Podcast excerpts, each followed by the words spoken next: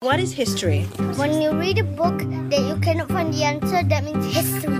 If you go to this museum called Museum of History, And what kind of things will be in that museum? like I went to this history museum and I saw these cavemen, cannonballs, pirates, ships, dinosaur fossils, dinosaur bones, people's skeletons. So all of those are history things. Yeah, wait, I'm not done. Oh, okay. History is some things that you don't know about, or if you have a mystery and you can't solve the answer, it's history.